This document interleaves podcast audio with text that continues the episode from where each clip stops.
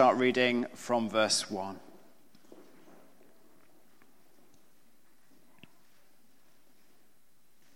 This is Jesus talking to his disciples. I am the true vine, and my Father is the gardener. He cuts off every branch in me that bears no fruit, while every branch that does bear fruit, he prunes, so that it will be even more fruitful. You are already clean because of the word I have spoken to you. Remain in me, and I will remain in you. No branch can bear fruit by itself, it must remain in the vine. Neither can you bear fruit unless you remain in me. I am the vine, you are the branches. If a man remains in me and I in him, he will bear much fruit. Apart from me, you can do nothing. If anyone does not remain in me, he is like a branch that is thrown away and withers. Such branches are picked up, thrown into the fire, and burned. If you remain in me, and my words remain in you, ask whatever you wish, and it will be given you. This is to my Father's glory, that you bear much fruit, showing yourselves to be my disciples. As the Father has loved me, so have I loved you. Now remain in my love. If you obey my commands, you'll remain in my love, just as I have obeyed my Father's commands and remain in his love. I've told you this so that my joy may be in you and that your joy may be complete. This is the word of the Lord. Thanks be to God. I'm going to invite Katie to come up. She's going to speak um, to us this morning.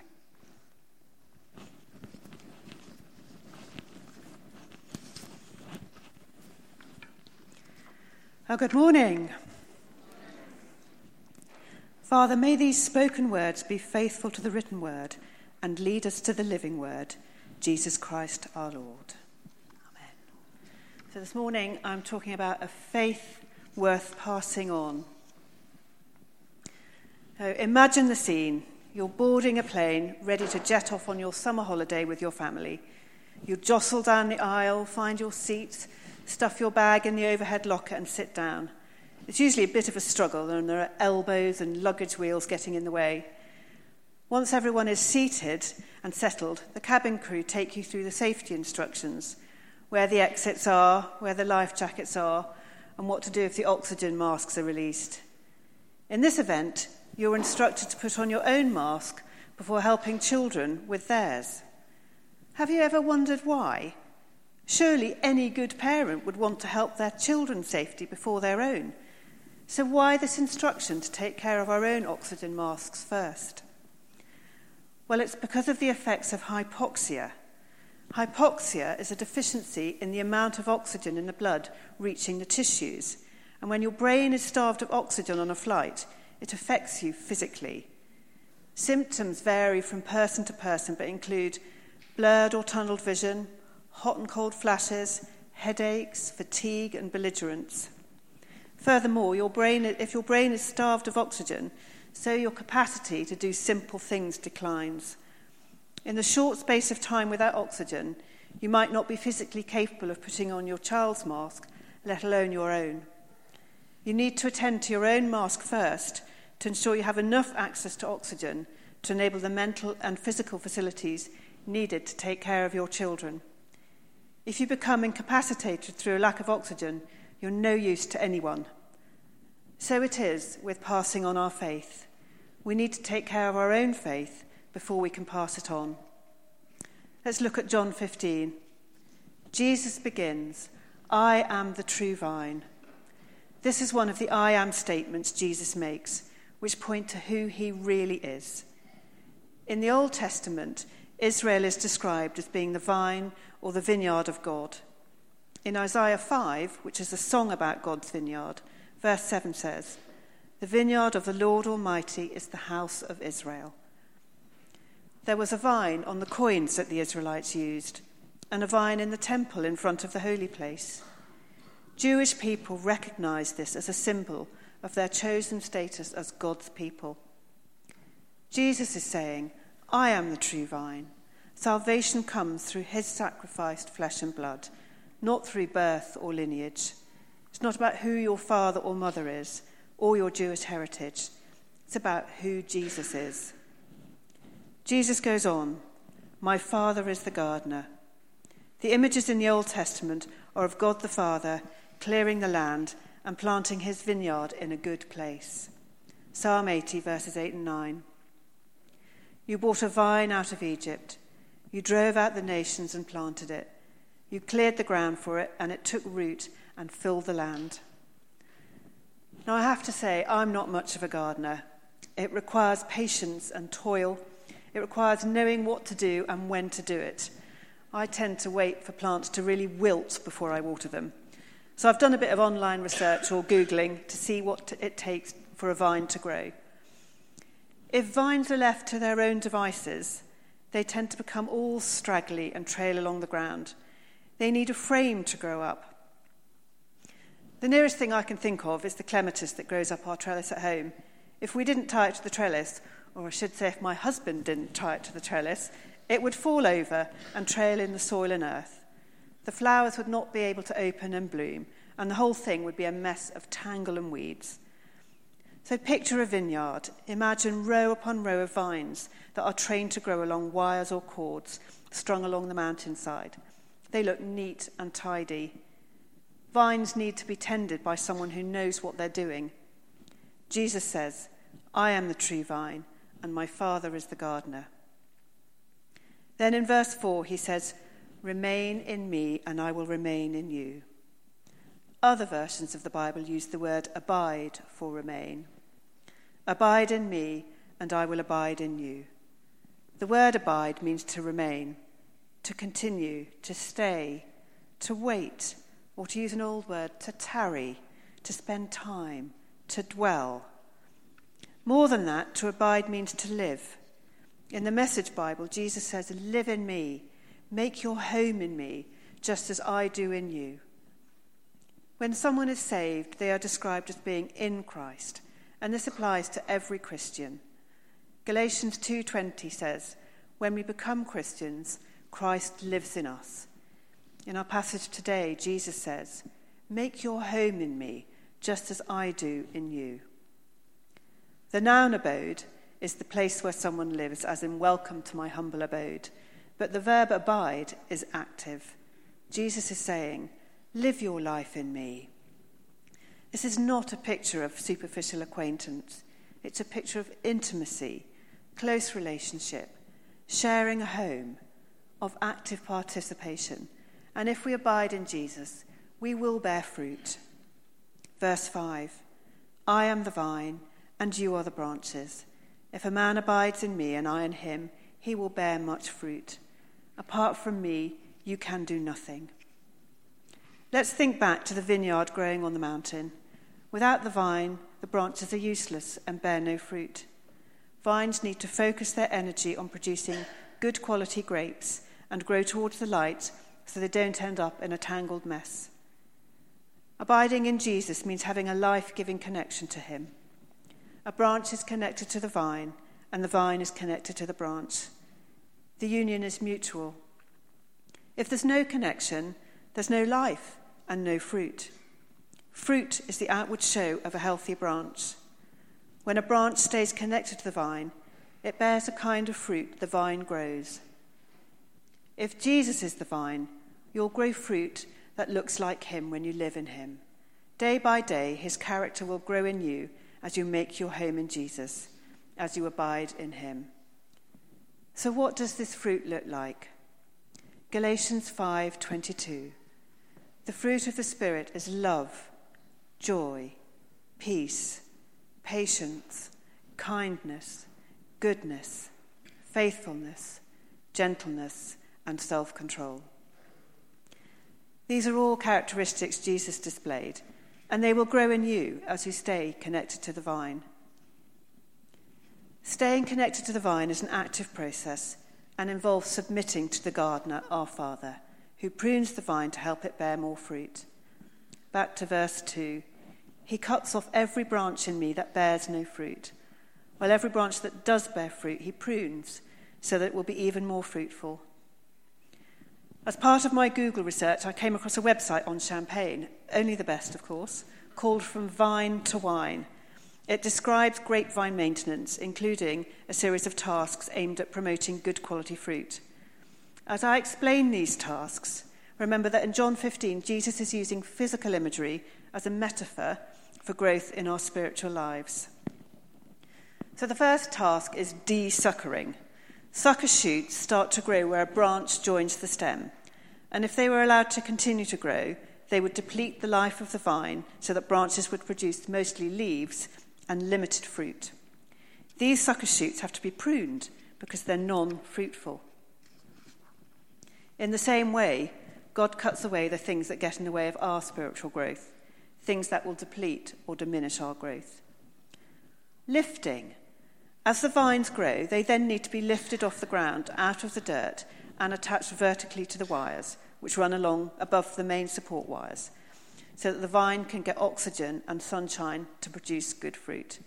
If the vine stays on the ground, it will rot and the insects will destroy it. In the same way, God lifts us out of the mud and mire, Psalm 40 and gives us a firm place to stand so that we can grow as Christians, living in the light and thriving in his glory. Palissage. This is when the vine is attached to the trellis or a framework, which increases the leaf area index, allowing maximum light penetration and encouraging air circulation, again to prevent rot. If I can stretch the metaphor a bit here, the trellis is God's care and support of us on a daily basis. It's the framework he puts in place to help us grow. More about this a bit later. Pinching back. This is part of the summer thinning, before or after flowering, and it's repeated twice, sometimes as often as four times a season. Pinching back is essential to prevent the vine from producing foliage at the expense of fruit. So, this is pruning, the removal of any part of the plant to discourage growth in one direction and turn the energies of the plant in another direction. Pruning is necessary to produce fruit in the greatest perfection and abundance, and it may happen more than once. So, remembering that Jesus is using physical imagery to portray a spiritual truth, as I said before, our Heavenly Father cuts off the parts of our lives that don't bear fruit, such as bitterness, hurts of the past, unforgiveness, or things that distract us. Sometimes this can be painful, but it's necessary because these are the things that get in the way of us bearing godly fruit. Then he prunes us as well. This is the pinching back phase. The vine is growing and producing grapes, but to produce better quality grapes and more grapes, the vine must be pruned. He prunes us to let other fruit grow. Again, this pruning can be painful, but it's essential. We may not always understand why we're being pruned, but as Tom Wright states, the vine dresser or gardener is never closer to the vine, taking more thought over its long term health and productivity than when he has the knife in his hand. So the Father is never closer to the branches than when the dead parts are being cut away or pruned and new growth and transformation is taking place. Think about that. When the Father is cutting or pruning, he's holding us. Look how close his hands are. I don't know if you can see the fingers as He prunes us. And He does this so that we might be even more fruitful. Since God is the gardener, it's His job to grow the fruit, to decide what to cut away and what to prune, what characteristic He wants to grow in us today.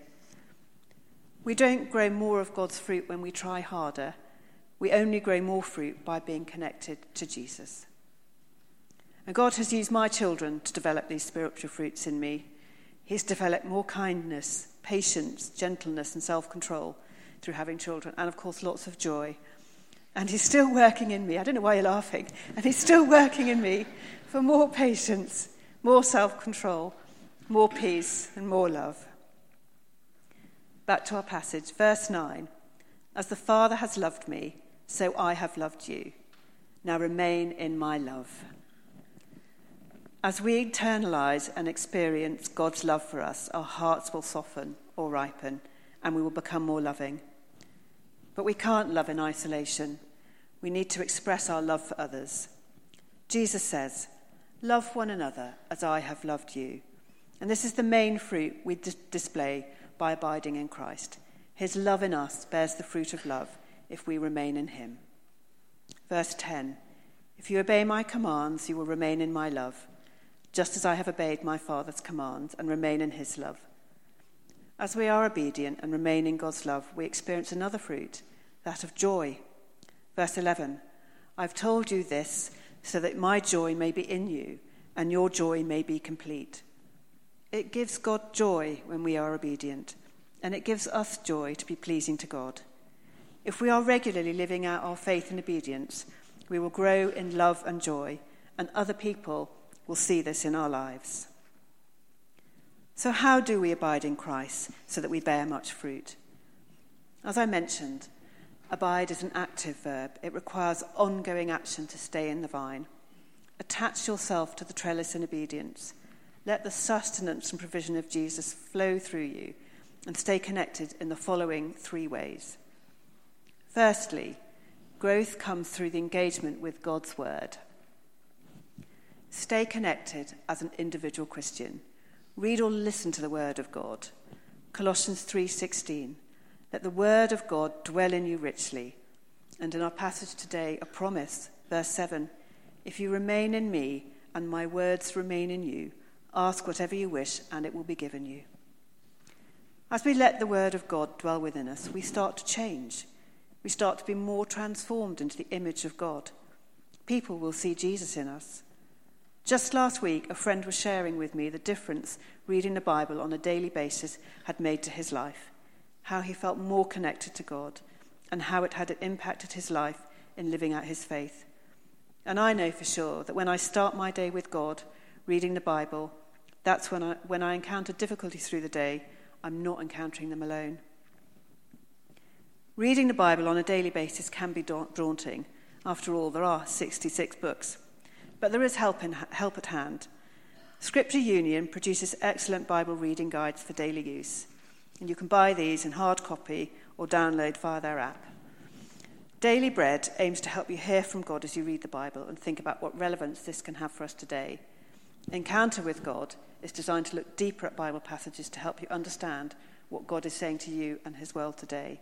There are copies at the back if you would like to have a look at them, and also a sign up sheet. Andrew Barker's very happy to get copies for anybody who would like one. Or you can sign up for Word Live straight to your inbox via daily um, emails. That's on the Scripture Union website. Or you can use an app such as the Bible in One Year that Lee has recommended a few weeks ago.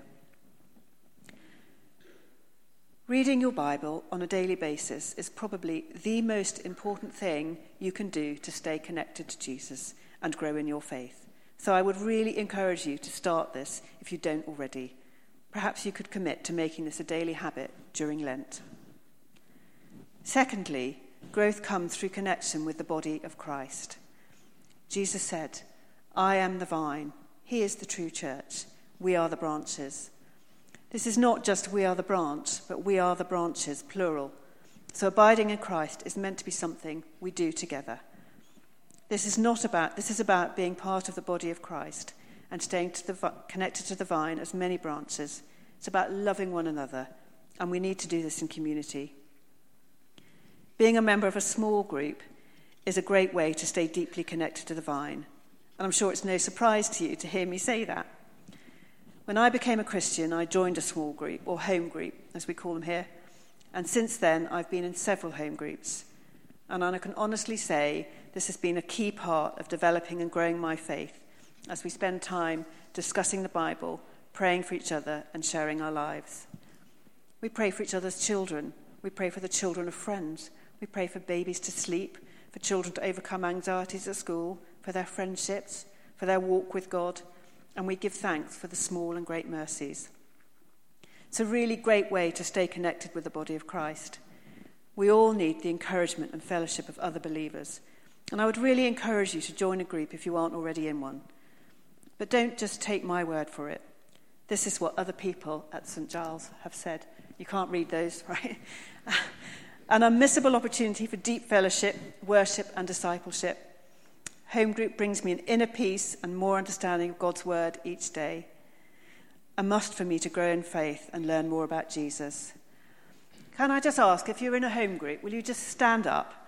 And then, if anybody wants to find out more about home groups, these are the people to talk to. Thank you very much. Please sit down. Thank you. Thirdly, growth comes through confession and repentance. Sometimes small groups are not small enough. And here at St Giles, we're encouraging people to set up prayer triplets. And this is about helping people deepen their connection with God by praying regularly as part of a prayer triplet or quad. There are some guidelines at the back of church for anyone interested in setting up a prayer triplet. And please do speak with Tim. He's not here today um, if you're interested in that. I've been part of one for about four years now. We actually call it a prayer band. And my children think it's hilarious because I don't play an instrument and they don't believe I'm one of the singers. It's called a prayer band because the resources that we've used come from an organisation that calls them prayer bands, based on Ecclesiastes 4:12. Though one may be overpowered, two can defend themselves. A cord or band of three stands, strands is not easily broken. And I have found this prayer triplet, actually a quad now, is a place where I can share what I think God is doing in my life, how I'm growing spiritually. When I sense God pruning or cutting away, these are the people I share this with, knowing that they will keep me accountable and will encourage and support me. In Matthew 18:20, Jesus promises, "For where two or three come together in my name, there am I with them." And we always sense the presence of God with us when we meet. We start with praise, so there is some singing in our band, and then we take turns to share and pray. We have lots of coffee, and there's generally lots of laughter, sometimes tears. Over time, we've built up trust between us to be able to open our hearts, to confess and repent together and God has used that to develop more fruit in us more love, more peace, more joy. These are just three ways to help us stay connected to the vine and grow fruit to display God's glory. This fruit is reflected in what we do and how we behave. Other people can see this, especially our children.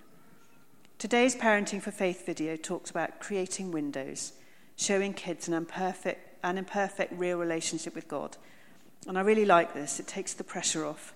Even though my faith is imperfect, if I talk about it with my children, they know that it's real, and this is a powerful thing for them to see. So, could we just watch the video?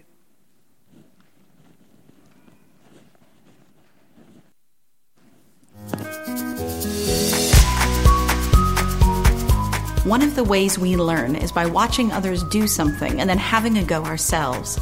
Creating windows is about giving our children opportunities to see how we connect to God throughout the day. This just means doing what you normally do with God when your kids are around and letting them see or hear what's going on.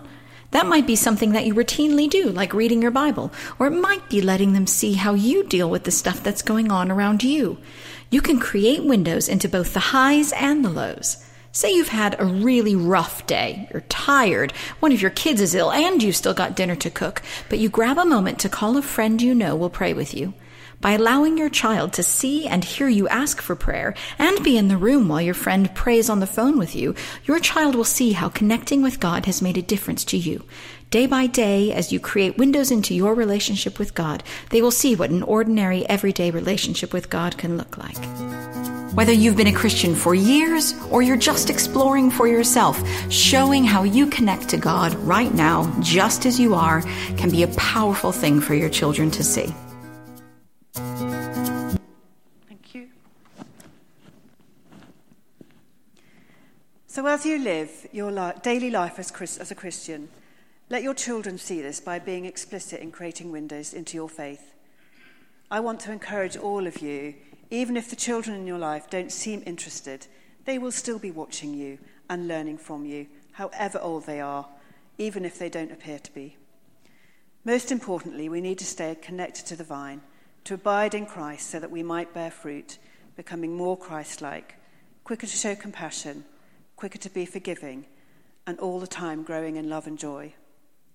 And my final encouragements. There was a young boy who grew up in a Christian family in Holland attending church, but not really paying attention. When he was a teenager, he managed to sneak out of church rather than attending. He just wasn't interested. His mother continued to pray for him, and when he joined the army and went to Indonesia to fight, she packed a Bible in his backpack, which he finally opened a few years later in hospital when he was injured. Gradually, from there, he became a Christian and went on to smuggle Bibles behind the Iron Curtain in the 1950s and 60s. You can read about Brother Andrew, as he is known, in his book God's Smuggler. His mother didn't see him become a Christian, but all the time God was at work in his life as she stayed connected to the vine. She knew the importance of prayer and, and the Bible and in passing on her faith.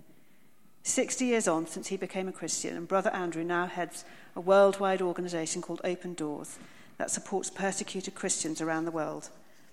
I encourage you to read his book, God's Smuggler, if you haven't already. Better yet, give it to your teenagers to read. God is at work in the lives of our teen- children. Testimonies are a really powerful way of sharing faith. Share your own, share others' people's. And finally, growing fruit takes time. Takes time and perseverance. Don't expect instant change, instant fruit, or instant growth. When you're discouraged and experience setbacks, don't give up. Stay connected to the vine. Read your Bible, go to a small group or a prayer triplet, and let the gardener do his work in you.